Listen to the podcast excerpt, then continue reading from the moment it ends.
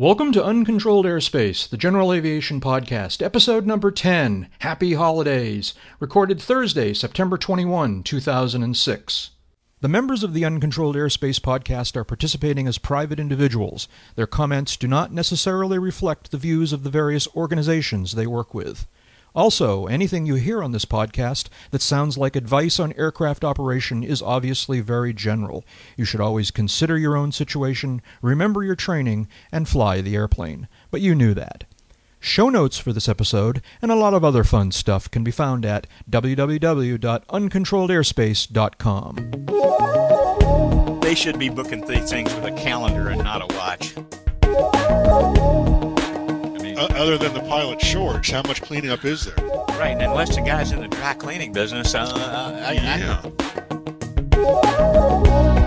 And don't sell short the Canadian snowbirds. Um, Canadian snowbirds are amazing. yes. Let's let's do it. Okay. pedal to the metal. Well, all right, here we are. You know what? It's a perfect 10. This is uh, Uncontrolled Airspace, episode number 10. We actually, did you guys ever think we'd make it to number 10?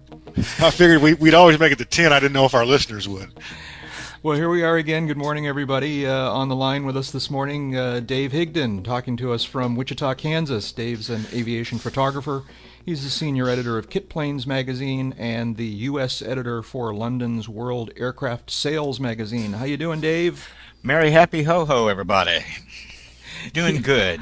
That's good. And uh, also with us, oh, I can tell it's going to be one of those shows. I, uh, Oh yeah. And also with us, uh, Jeb Burnside, uh, talking to us from Springfield, Virginia. Jeb's a freelance aviation journalist and currently serving as the editor in chief of Aviation Safety magazine and also as a contributing editor to AvWeb Biz. Morning, Jeb. Good morning, folks. Good morning, um, Dave and Jack. I hope everybody's uh, getting ready for the holiday. Yeah. So, okay. yeah, Well, what are you, that was a rave review.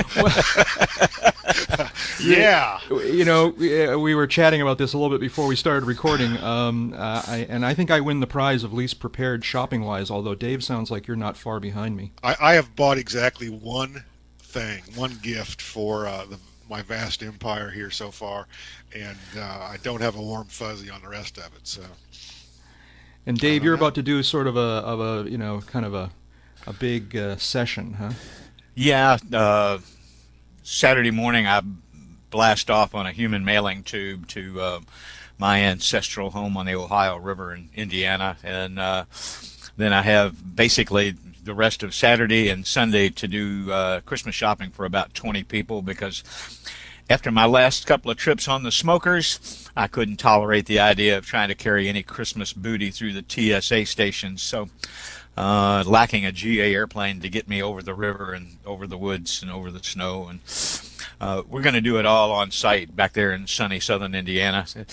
Uh, it it's it's doable. Uh, it'll be interesting. Uh, taxes the creativity on what to get the grandkids. Jeb, do you think our regular listeners have yet tumbled to the fact that Dave is not the biggest fan of the airlines? I wonder about that, and I, I, I kind of think that maybe some disclaimers or uh, clarifications might be in order down the road, especially maybe on the website, something like that. Um, I, I would I would hasten to add, however, that uh, uh, at least from where I sit, he's among friends on these topics. Okay. Uh, I, I know I'm not alone in the worldwide sco- scope of things. Uh, I did a, a, a short little trip to uh, to Florida last week to uh, sample a, a, a nice uh, new kit aircraft on the market and uh, got to do the human mailing tube down and back, and it was uh, just about everything that I'd loathe about uh, the uh, experience of uh, flying on smokers these days. Uh, crowded, uh, not convenient, a hassle to get through security, uh, lousy snack food. Uh, coffee was the only saving grace on the uh, air carrier that I flew, Right. and uh, getting home on time. I Ah, to- they should be they should be booking these things with a calendar and not a watch. I have to Yeah. admit, I, I'm actually getting ready for a trip out to uh, California for a trade show and to visit some friends and do some business. And uh, and although I'm probably going to travel by uh, airlines, I I really truly did check the fares and schedules for both the train and the Greyhound bus. Yeah, And, uh, yeah. you know, interesting. and, uh, interesting. I uh, I had the fortune misfortune last month to uh, take a human mailing tube out to uh, Phoenix, um, and I, I actually went out on Southwest. They have a nonstop out of BWI, which is uh, uh, not all that convenient for me, but is certainly convenient if if I'm considering a nonstop versus a, a puddle jumper. Um, and um, didn't really have any any major issues. The flight was not that full. Uh, left more or less and arrived more or less on time. Um, the only issues I, I really had with any of that was just um, some people act like they've never been on an airplane before, and I know they have. I, I, you can tell just by looking at them and the way they're packed that they have been on an airplane, an airliner before, and they act as like you know it's a new thing every time, and I, I just don't get it sometimes. Uh, there's there's there's just uh, no no explanation. Yeah. Selective memory. Selective memory. Anyways. Well, before we get rolling here, because there are a couple of stories for us to talk about at the very least, uh, Oh yeah. I want to remind everybody that uh, in addition to listening to this podcast, we hope you'll also visit the Uncontrolled Airspace website at uh, uncontrolledairspace.com. There's all sorts of good stuff to be found there. You can see show notes for all of our shows with links to the web pages we talk about and other background information. You can listen to any of our previous episodes. You can check out the Uncontrolled Airspace blog, which uh, where we post GA-related items, and uh, we've been kind of, we, but we've we've we've made it. We've created a monster in Dave Higdon of, uh, of a, a blogger. He's uh, Recreated. he's uh, he's doing some great things there. There's a lot of uh, a growing number of interesting stories. If you're interested in what stories we're watching for possible discussion here, check out the blog. Uh, you can also sign up for our reminder email list. Uh, you can get instructions on how to get a free subscription to the podcast through one of the podcatcher programs like iTunes or Juice or iPod or, or others. And remember, to tell all your friends that you do not need an iPod to listen to podcasts like this one. You can download the cast to any portable audio device or just listen on your laptop or desktop computer. And finally, check back to the website often for all sorts of coming soon features, like we're going to add a discussion forum eventually, and one of these days you might even be able to buy an uncontrolled airspace baseball cap. Wouldn't that be cool, huh? So, uh, visit the website at uncontrolledairspace.com. One visit a week, that's all we ask. And- Collect the whole set. that's right. That's right. And uh, and and we I, I do want to announce one new feature this uh, time. Um, Drum we've, roll. We've added drum roll, please. We've added uh, what, for the time being, for lack of a better name, we're calling the uncontrolled airspace listener line, and that is a telephone number that you can call to uh, record a message for us. Uh, so you can uh, give us some feedback on the show. You can Keep tip it clean. Keep it clean. You can tip us off to. Nah, I want to. The, the, well, I mean, Yeah, we want to hear the real deal. You can As tip long, us off. as long as you're the one fielding these inquiries, That's go right. right ahead. You can tip us off to some uh, subjects that we should be covering on the show, but we're missing, or you can just tell us about some flying adventure you've had. So call the listener line. The phone number there. I mean, you can always get this phone number by going to the Uncontrolled Airspace website, but uh, the the phone number is area code 206 495 6532. So it's 206 495 6532. When you get there, it basically functions just like your basic voicemail system, just like you're leaving somebody a, voicemail. Um, and uh, we'll uh, give a listen, and we may even use your message on the show. So uh, so check out the You listener could line. be an inadvertent guest on uncontrolled airspace. Call now. So the biggest story, I think, probably well, the the most notable story is the breaking news this morning that uh, that Raytheon has apparently reached a deal to sell the aircraft unit. Uh, Yes, wh- one of you guys want to tell us a little bit about what the latest is on that? Well, the, the news this morning is that uh, a uh, partnership between uh, Onex Corporation and Goldman Sachs has produced an agreement with Raytheon uh, for the uh, the two partners to purchase Raytheon aircraft. Um, the price tag uh, 3.3 billion dollars. Um, this is a result of several weeks of negotiation. The uh, conventional wisdom is that the uh, sale uh, will be a good thing for um, at least the employees of uh, Raytheon aircraft. Um, it's unknown what uh, the impact will be on uh, the product line, the future product line for that uh, for that mark. Uh, and from where I sit, it's it's equally unknown and equally curious, or perhaps even more curious, as to what will happen um, to the fortunes of those who own uh, such an aircraft, such as myself. Um, I have a, a 40-year-old uh, Beechcraft, and uh, um, parts. Look a day over five. Thank you, thank you. Um, parts for that airplane are mostly available. They are on occasion very expensive. Uh, whether those parts will become non-existent, will become cheaper, or will become uh, uh, worth their weight in uh, in gold or platinum, will is anybody's guess. Uh, at this point, though, it's it's uh, looks like a pretty much done deal, um, and um, we'll kind of see what the what the details have to what details I should say filter out in the next few weeks. Yeah. Dave, you've talked a little bit about this in the past, so you don't need to go into incredible detail, but you do have some direct, or you guys in Wichita, that is, have some experience with Onex or uh, uh, buying up a company. What?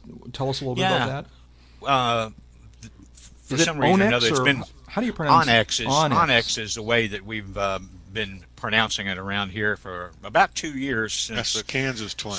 So yeah, that's the Kansas thing, just like the Arkansas River versus the Arkansas River. Uh, Little Rock, Arkansas doesn't fly well over in that state. Uh, Onex Partners uh, was the winning bidder to buy the uh, Boeing Wichita operations here about two years ago. Uh, took the company over uh, about a year and a half ago, took it private recently. Uh, Onex Partners remains uh, the largest single shareholder in it, but uh, some some good things happened to Boeing Wichita, and some painful things happened to Boeing Wichita. And I think that, that that's probably not a, a, bad model for what we can expect to see uh, out of Raytheon, with some variations tailored to its different market. For example, uh, Onex negotiated new contracts with uh, several of its unions. Uh, the uh, machinist union members that were rehired after applying to keep their jobs. Uh, well, was, they were about a thousand short of what was originally there. They didn't hire about a thousand people that had worked for Boeing Wichita up to the point of the acquisition. Uh, the machinist union members uh, uh, this year are the beneficiaries of a bonus in excess of sixty thousand dollars per person. Uh, some of that's in uh, in uh, Spirit Aerosystems stock. That's the name of the new company. I believe it's about thirty thousand dollars of it is in cash. Uh, and uh, the local merchants are just all a Twitter about that. That bonus was offered uh, in exchange for some salary reductions, wage reductions that were in the renegotiated contract, and for helping the company expand and become more efficient. And since the acquisition, uh, Spirit Aerosystems has uh, diversified. It no longer produces solely for Boeing uh, aircraft. Uh, uh, they still build all the things for Boeing that they built before, but uh, they've also acquired work on the Hawker line, for example, over at Raytheon Aircraft. So there's some expectations among the local Beech employees and Hawker employees that uh, Onex was the best fit of the three outfits that initially uh, were reported to be uh, pursuing the company. Uh, there's an expectation that there may be uh, uh, some renegotiation of contracts. There's also some expectation that Onex and Goldman Sachs are going to to put some money into the company to help develop new products and lower the cost of producing existing products in a way that will make existing products more competitive. And given that a new Bonanza these days uh, uh, tickles the $700,000 mark, uh, you know anything that will help the value equation on, on aircraft like the uh, Baron and the A36 can only be a good thing for the company. Uh, but hearing that the uh, the new owners uh, already have plans to invest in new products could also be a really good thing for the company, particularly yeah, no, if it's down we, in the single engine piston. We, we have not heard that, to my knowledge. I think is, is what your question is, uh, Jack. Um, I would like to hear that also. I would like to hear um, some somebody address that issue. Or will will they will the new owners be investing in new products, uh, in expanding uh, the existing Raytheon aircraft line, uh, whether it's uh, Beechcraft Mark or a Hawker Mark or, or something else. One, one other point I'd like to make here also is it came out over the weekend.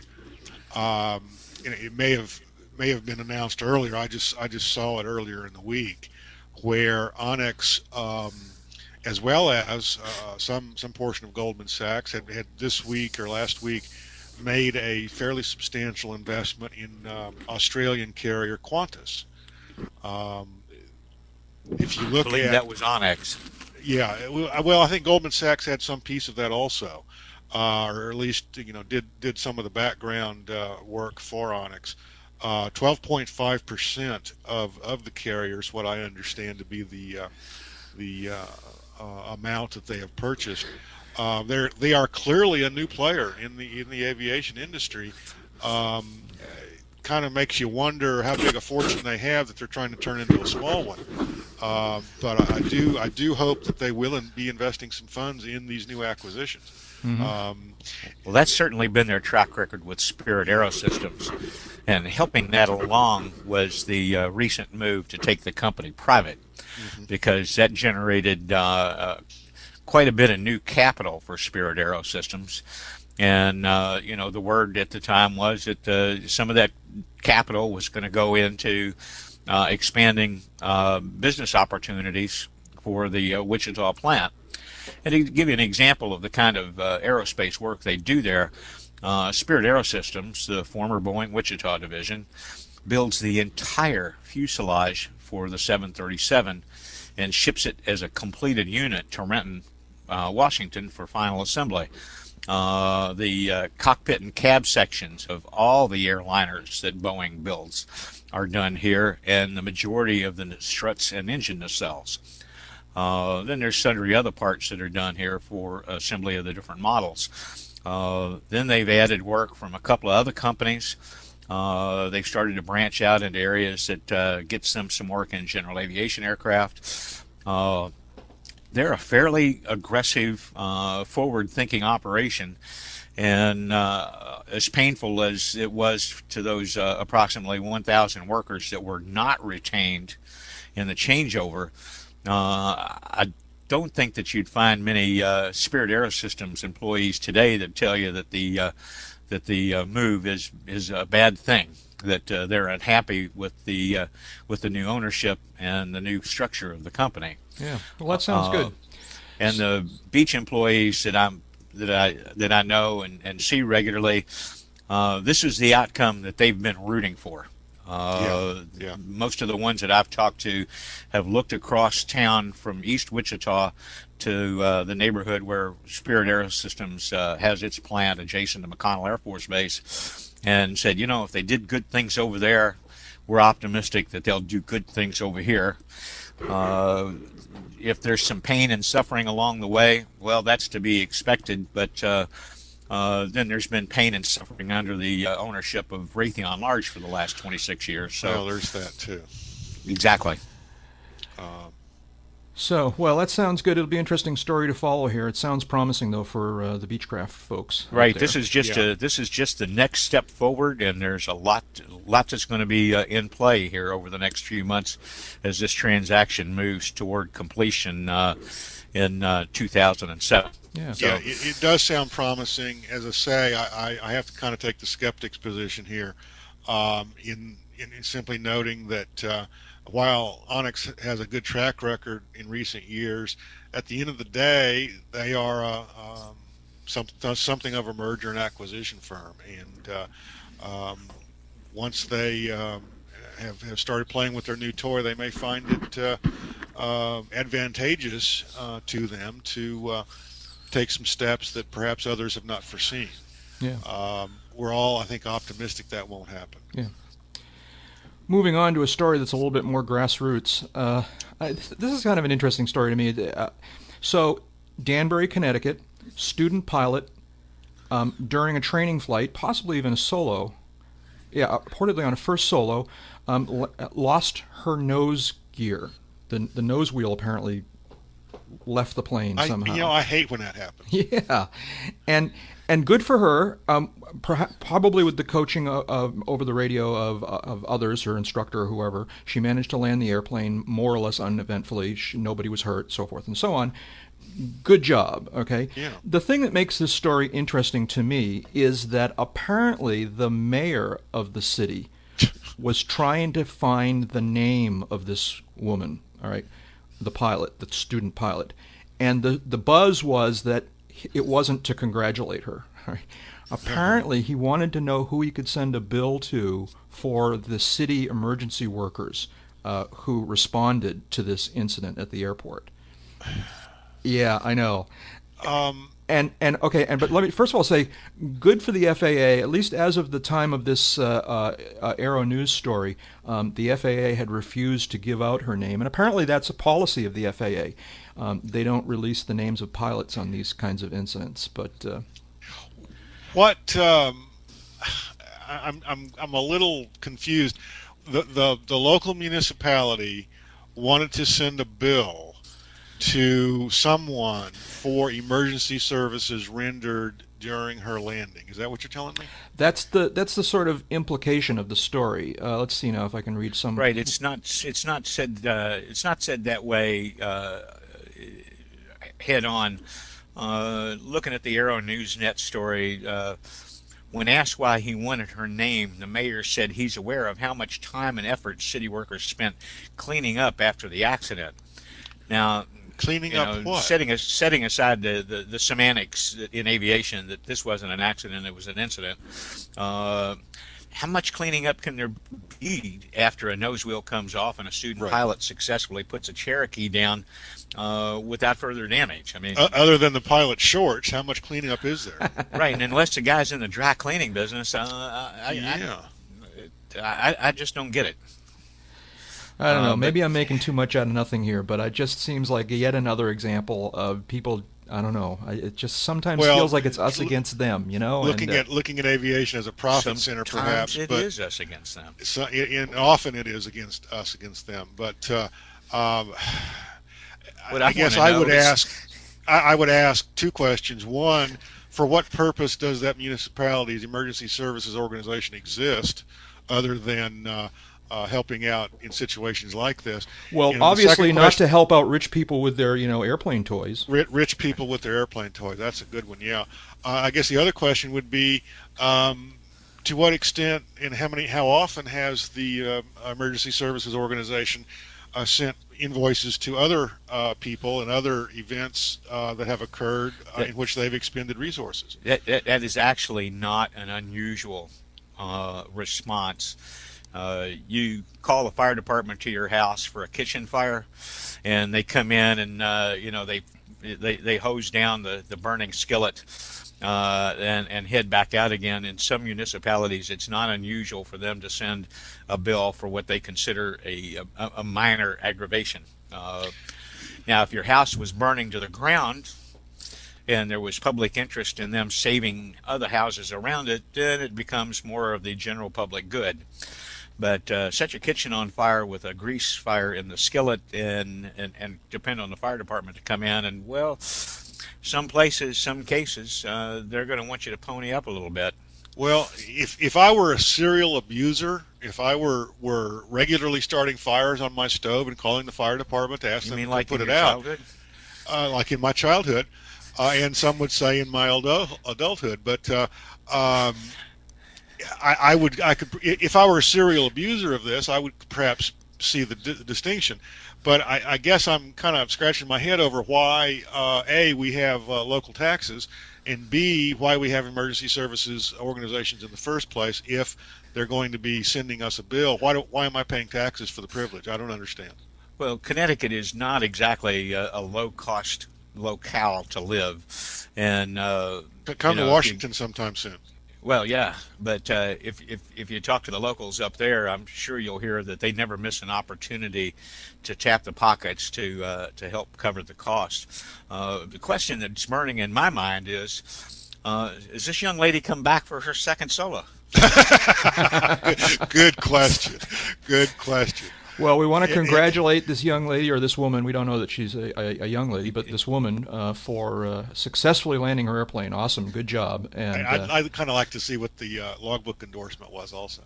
and congratulations uh, uh, to or, or good job to the FAA for sticking to their guns and not releasing the name. And uh, And a good job to the student pilot. I mean, uh, Yeah, you let's know, not if you forget. can keep your cool and manage an emergency like that on your first freaking solo, uh, you could have a career in aviation. Yeah, Absolutely.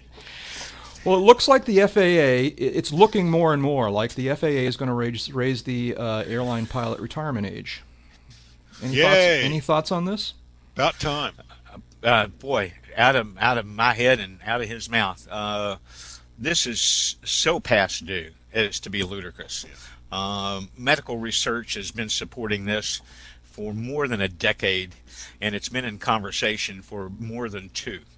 Uh, the uh, the logic behind the original rule has been shown to to to be irrelevant. It's not an issue, uh, and the, uh, the the proposal we've heard batted around to follow the ICAO, that's the International Civil Aviation Organization standard, that uh, uh, captains can serve up to age 65, and over 60, they need a first officer under 60 in the right seat next to them. Uh, given the uh, lack of any accidents or incidents due to pilot incapacitation from medical reasons, uh, in all the tens of millions of flights that have occurred in the decades since this rule went into effect. Uh, you know, I, I don't know why it's taking so long, except the obstinance of some of the younger pilots at the Airline Pilots Association. Well, a cou- couple of thoughts to keep in mind here also. One, the original age 60 rule had very little to do with uh, uh, medical conditions and everything to do with politics. Absolutely. Uh, a- admittedly, um, since the rule was put into place, and I believe that was in the late 50s, uh, I'd have to go research it. 59, I believe it was. 59, right? Uh, since the rule was put into place, clearly uh, uh, the overall health of the U.S. population has improved. Clearly, uh, uh, life expectancy has improved, and I think clearly medical technology has improved. That we can we can better predict now um, how a, a person of that age uh, might act or react uh, uh, in, in what their what their eventual health would be. All of that having been said, um, the FAA has staunchly resisted calls to change the age 60 retirement rule um, for well since you know I guess my Since memory began- 1959. yeah, oh, since 1959. Uh, despite good, clear evidence to the contrary, the recent push at the FAA to to finally and, and at least uh, incrementally start changing this rule hasn't come from within the United States. Instead, it's come from um, uh, international uh, or, or organizations. I think specifically ICAO. Some carriers um, have in place, or some foreign carriers, I should say, have in place, or will soon be putting into place, uh, changes in their own rules where, uh, as as uh, I think Dave accurately presented, um, a, a captain can, for example, can be up to age 65, but a first officer less than age 60, providing some redundancy uh, on these foreign carriers. And um, these carriers want to operate those crews into the United States, into U.S. airspace.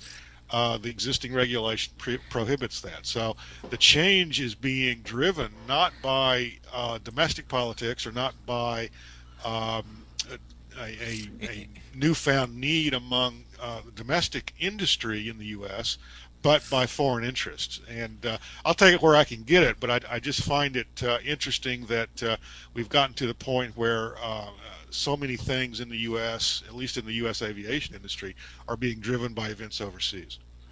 Well, and you're, you're you're correct in your assessment. This was never about health and safety issues uh, at its root. It was politics and and to a large extent uh, economics. Uh, Yeah, that's the. I would boil it down even further than politics. Yeah, It's it's yeah. payroll. It's just about. right, well, forcing captains out at 60 yeah. paves the way for more younger guys to move up or more younger pilots to move up. Uh, but the hypocrisy also, of this has been that you know this entire time, uh, what 47 years, mm-hmm. the, uh, the the refusal to budge on this has been argued on medical bases for which right. there was no supporting evidence, right. and. Uh, it, it's not unusual for the uh, FAA to uh, be arguing something that it can't actually document. Uh, and go ahead. Did I'm I say sorry. that? Did, did, I did I say that out loud? but the, uh, the, the the observation that this is a you know a, a reflection of uh, international mores changing uh, is 100% accurate, and thank God for it because some of the changes that we've seen in uh, in, in the FAA here would have never happened if ICAO standards hadn't uh, hadn't become an issue, right. and the uh, FAA was able to save face by saying, "Well, they're just rationalizing regulations with inter- international standards." The word the word is harmonization. Harmonization, yeah. Rational seldom has anything to do with it. Well, yeah. Uh, the the other the other thing here too, on at least on the economic side of the, the coin here, is uh, don't overlook the the airline's interest in in uh, from the economic side, and that is uh, by by standing by the age 60 rule, they prevent another five years or two and a half years, whatever, of uh, raises being given to senior airline pilots. Oh, and, they also uh, prevent further it, contributions to their pension program. Exactly. Uh, of course, Th- those of recent, that have any pension for, programs. For those of, for those that have any pension plans left.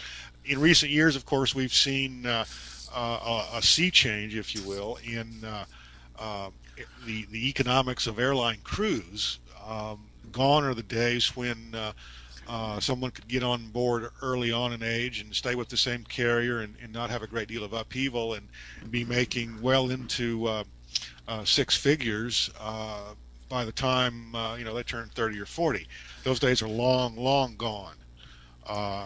and I'm the, economic, the, the economics overall have changed, but that's in my mind one of the key key motivators here for the airlines is to keep those kinds of output, those kinds of outlays uh, down to a dull roar. Yeah. Well, considering the status of the air carrier industry right now, uh, there are some positive things that could come out of this change uh, that would actually help the airlines out. Uh, for example, take pressure off which is beginning to pick up again. Even Delta, in bankruptcy, has hung out a help wanted sign for flight crews for the first time since 2001.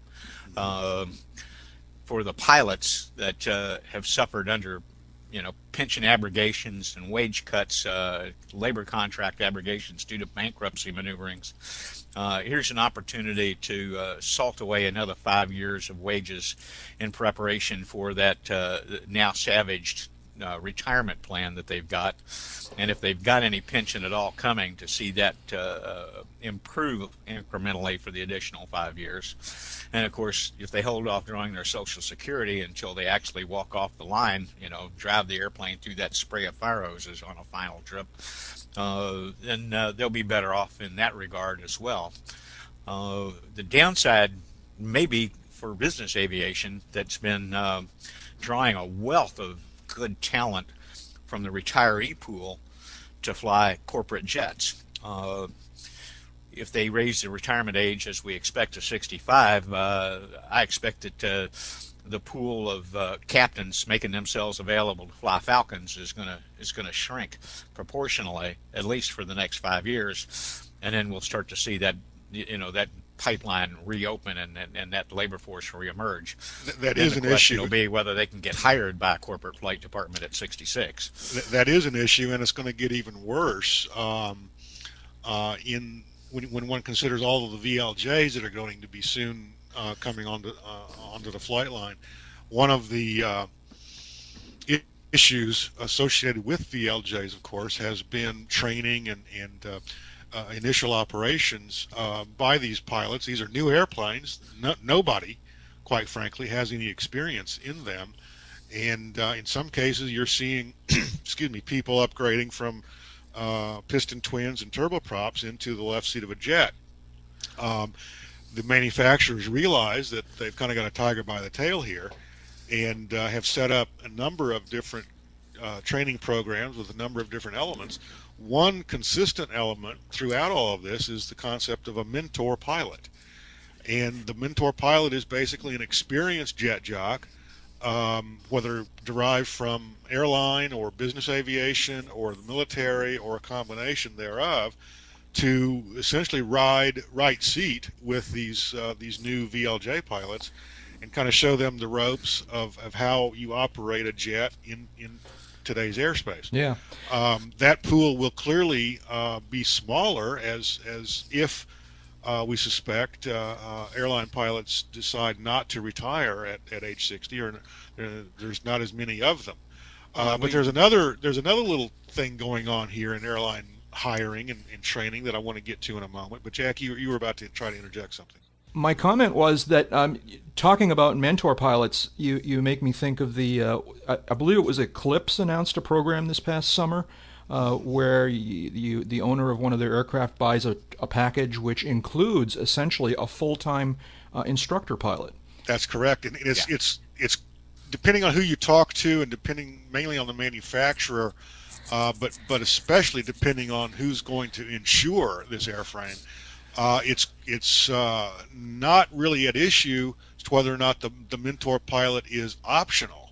Um, a lot of the, the buzz is that the mentor pilot is pretty much mandatory if a you want warranty coverage from the manufacturer, b you want uh, to participate in that manufacturer's program for insurance.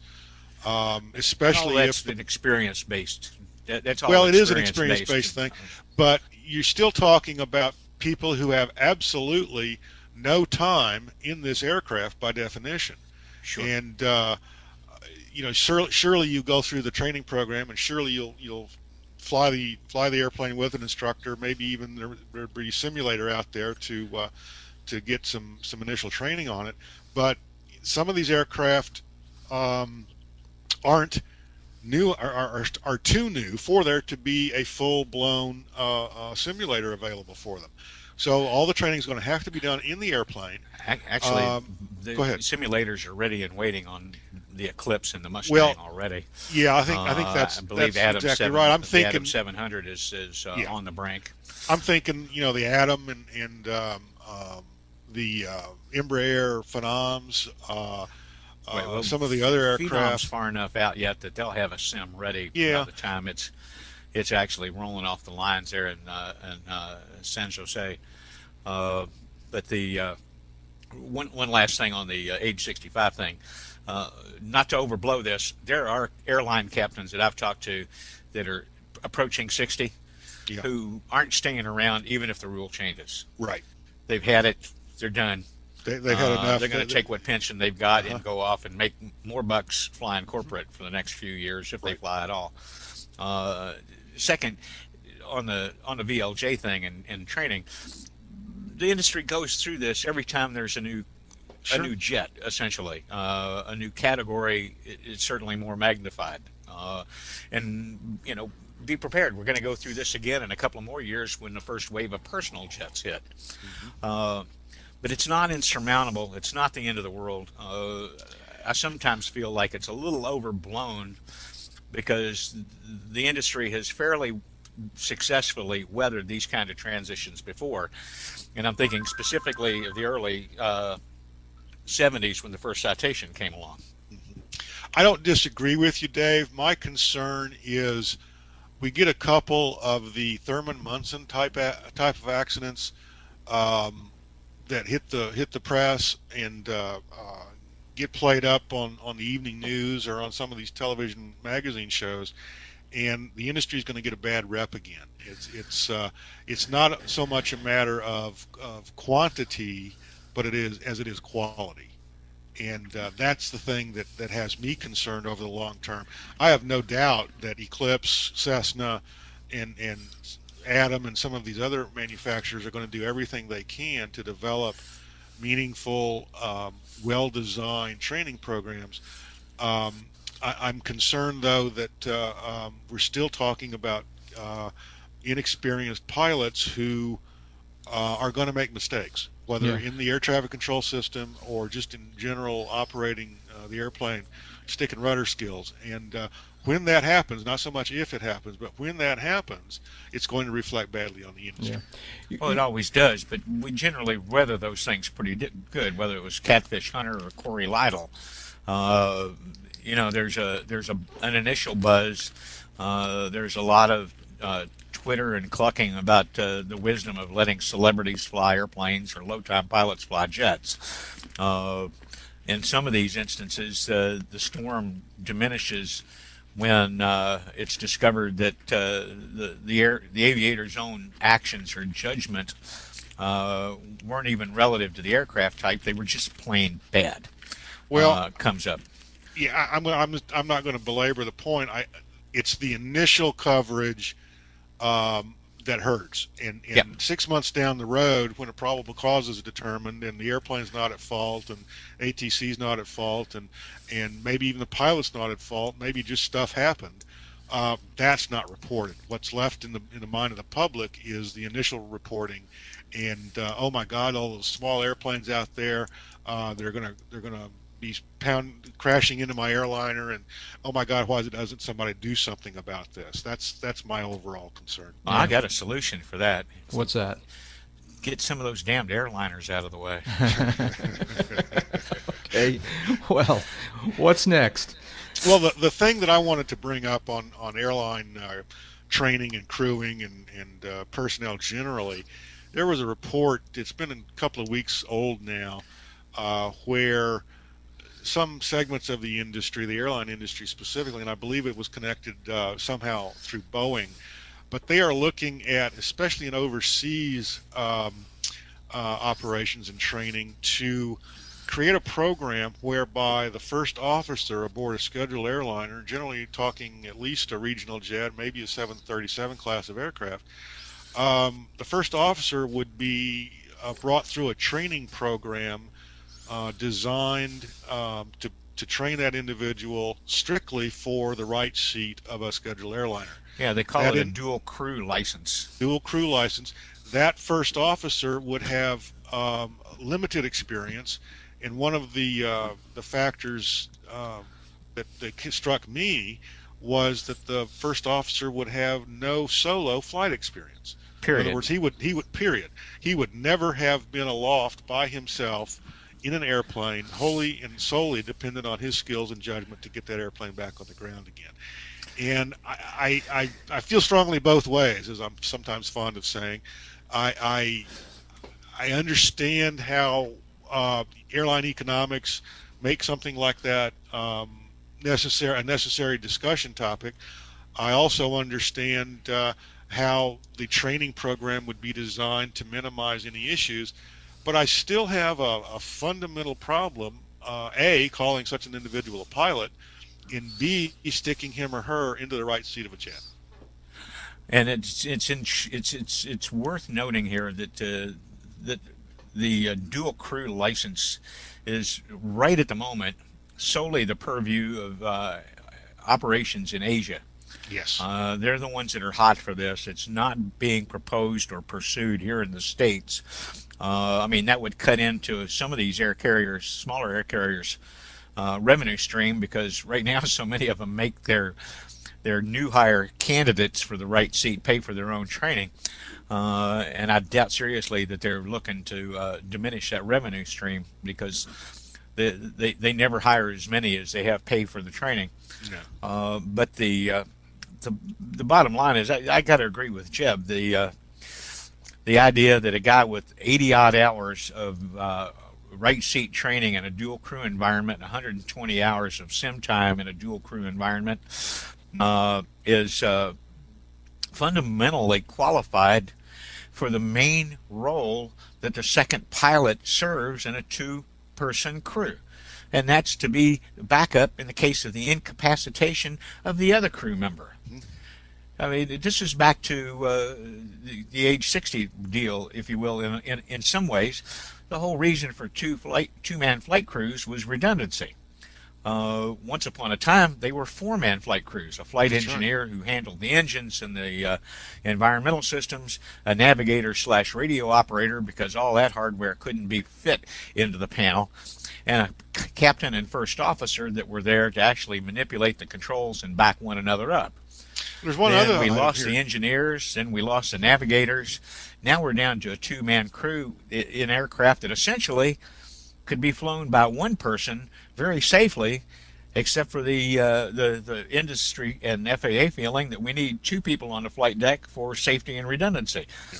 Well, if those people aren't both qualified as solo pilots, why should they be trusted suddenly to be uh, thrust into the solo pilot world upon the incapacitation of the other crew member? Right. Makes no right. sense. Makes no sense. Two other points. One, one of the additional reasons for multi-pilot crews is the additional set of eyes looking out the windshield for other traffic.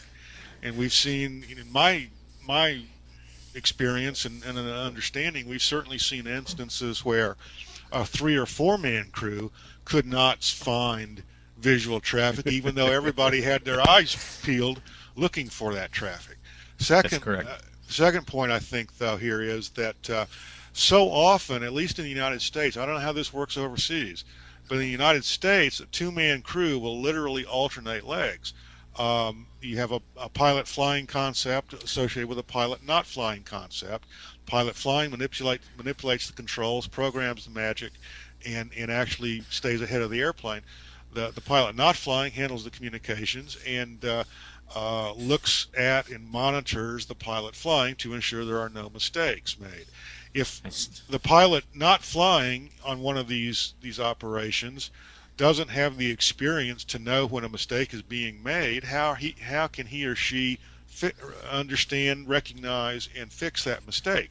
The other the other problem I have with all of this, one of the reasons that we have the pilot not flying and, and pilot flying concept, and one of the reasons we switch off so often here in, in domestic operations is fatigue uh, you don't want the same guy flying all of the legs, uh, especially on some of these these uh, regional operations where they're they're up and down and maybe fly six or eight uh, turns in a day.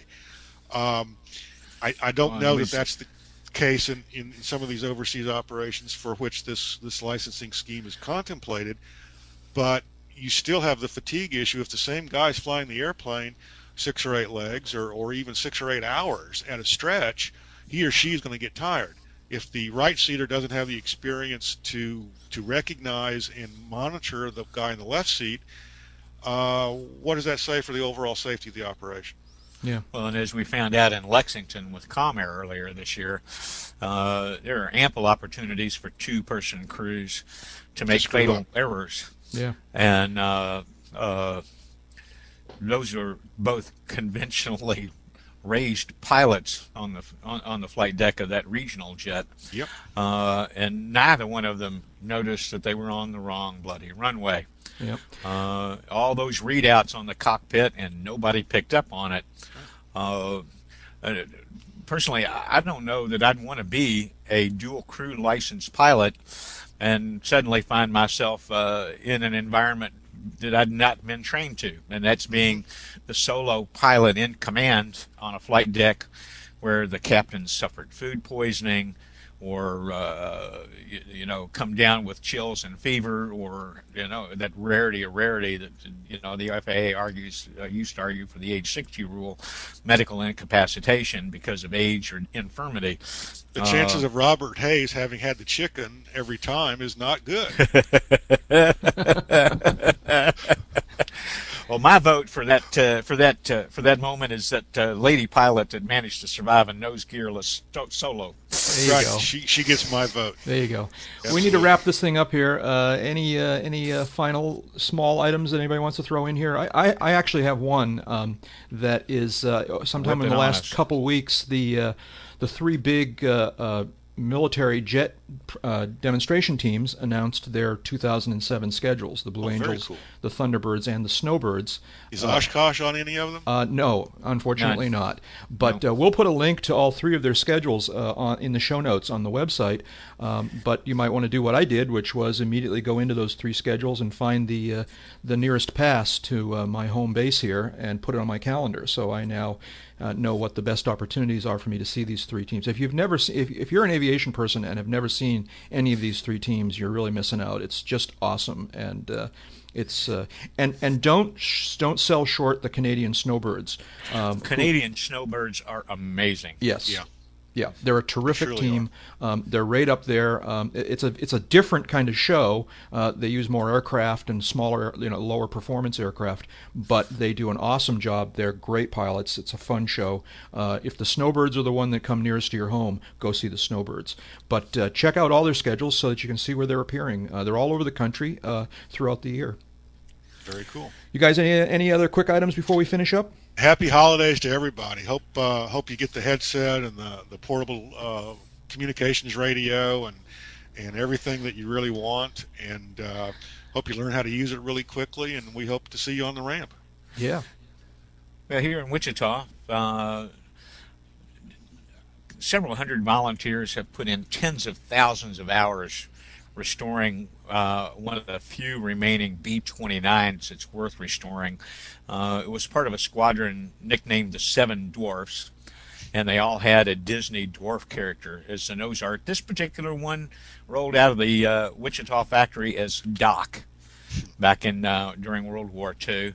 Uh, it rolled out late enough that I don't believe it ever saw combat work, uh, and wound up with the inglorious role as a target on a gunnery range for some years before it was rescued. Uh, it's been through loving restoration. They are down to trying to get money up to uh, uh, rebuild those four big engines. Um, not a cheap chore. But the word in the last week was the Doc's going to stay right here in Wichita at the Kansas Aviation Museum. Uh, so next comes a capital campaign to uh, build a hangar large enough to house it and other aircraft in the uh, Kansas Aviation Museum's growing collection. Where are they going to Uh, get the engines, Dave? You know, there's a couple of shops here in the states that actually specialize in those types of engines. Well, the reason I uh, ask, it, the Fifi, the the uh, CIF's B29, hasn't that been uh, grounded for lack of an engine or engines for some time? It was grounded because, uh, well, it missed two straight Oshkosh appearances. Right. Uh, first one in 2005 because they found uh, significant corrosion in outer wing panels. And when uh, an offer came to swap wing panels from a museum that had a static 29 on display, lo and behold, they found identical corrosion in the, Uh-huh. the, the exact same spot on those outer wing panels. So they had to be reconstructed. Uh, and then it was undergoing a, a, a periodic maintenance check just ahead of uh, AirVenture 2006 when they found uh, that one of the engines was making metal. Uh, further examination found that they needed work. And now they're looking at uh, uh, raising the money and overhauling all four of those uh, big uh, uh, double row radial engines. And one of our one of our friends here locally, active with the CAF and a B-29 command pilot, by the way. Uh, word from him is that uh, they may use an alternate engine type that was not original equipment because there are more of them available and uh, Yeah. they can be overhauled more readily and they will fit in the cell. Yeah. Uh, and I'm thinking that that might be something, uh, uh, a power plant out of the uh, the Lockheed Constellation or something similar. Sure. sure. I don't know enough about it, but we're just glad to hear that Doc is going to stay here, and they're continuing their plans to uh, restore it to flyable condition. And all this entails, you know, that magic word at holiday time, money. Yep. So if you got a few bucks and uh, looking for a worthy aviation cause to send it into, contact the Kansas Aviation Museum or a gentleman named Dick Ziegler, who's overseeing the uh, restoration of Doc for the uh, volunteers out at uh, Boeing Wichita, which is now the what remains of Boeing Wichita is the military side. Yeah. Uh, Well, we'll put a link to that on the web in the show notes as well. Uh, and uh, it sounds like a, a, a great airplane and a, and a, and a fun museum to check out. I guess that's it for today. Thank you, guys. Uh, Dave Higdon, uh, you can learn more about Dave at his website, davehigdon.com. And uh, Jeb Burnside at aviationsafetymagazine.com, also avweb.com. Uh, my is Jack Hodgson at jackhodgson.com, and you can visit us all at the uncontrolledairspace.com website. TTFN. Everybody have a happy and safe holiday. Thank you, everyone, and we'll talk to you again next time.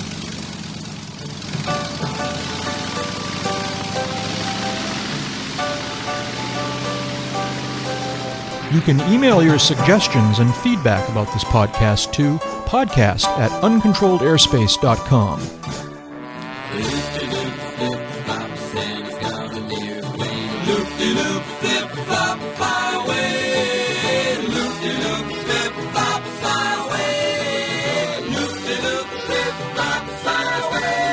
If you're up a little late on Christmas Eve this year, and you're waiting for that pudgy person to appear, instead of the patter of tiny feet, you'll hear.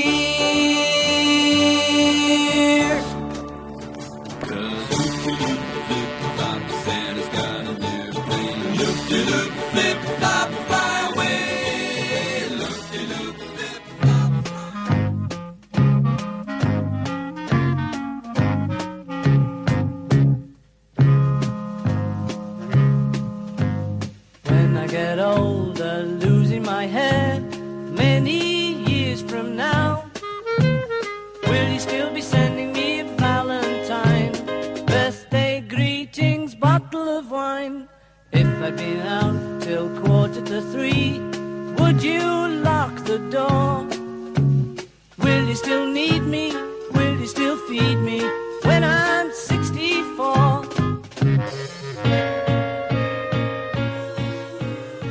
The Uncontrolled Airspace podcast is a production of UncontrolledAirspace.com and Jack Hodgson of Three River Productions.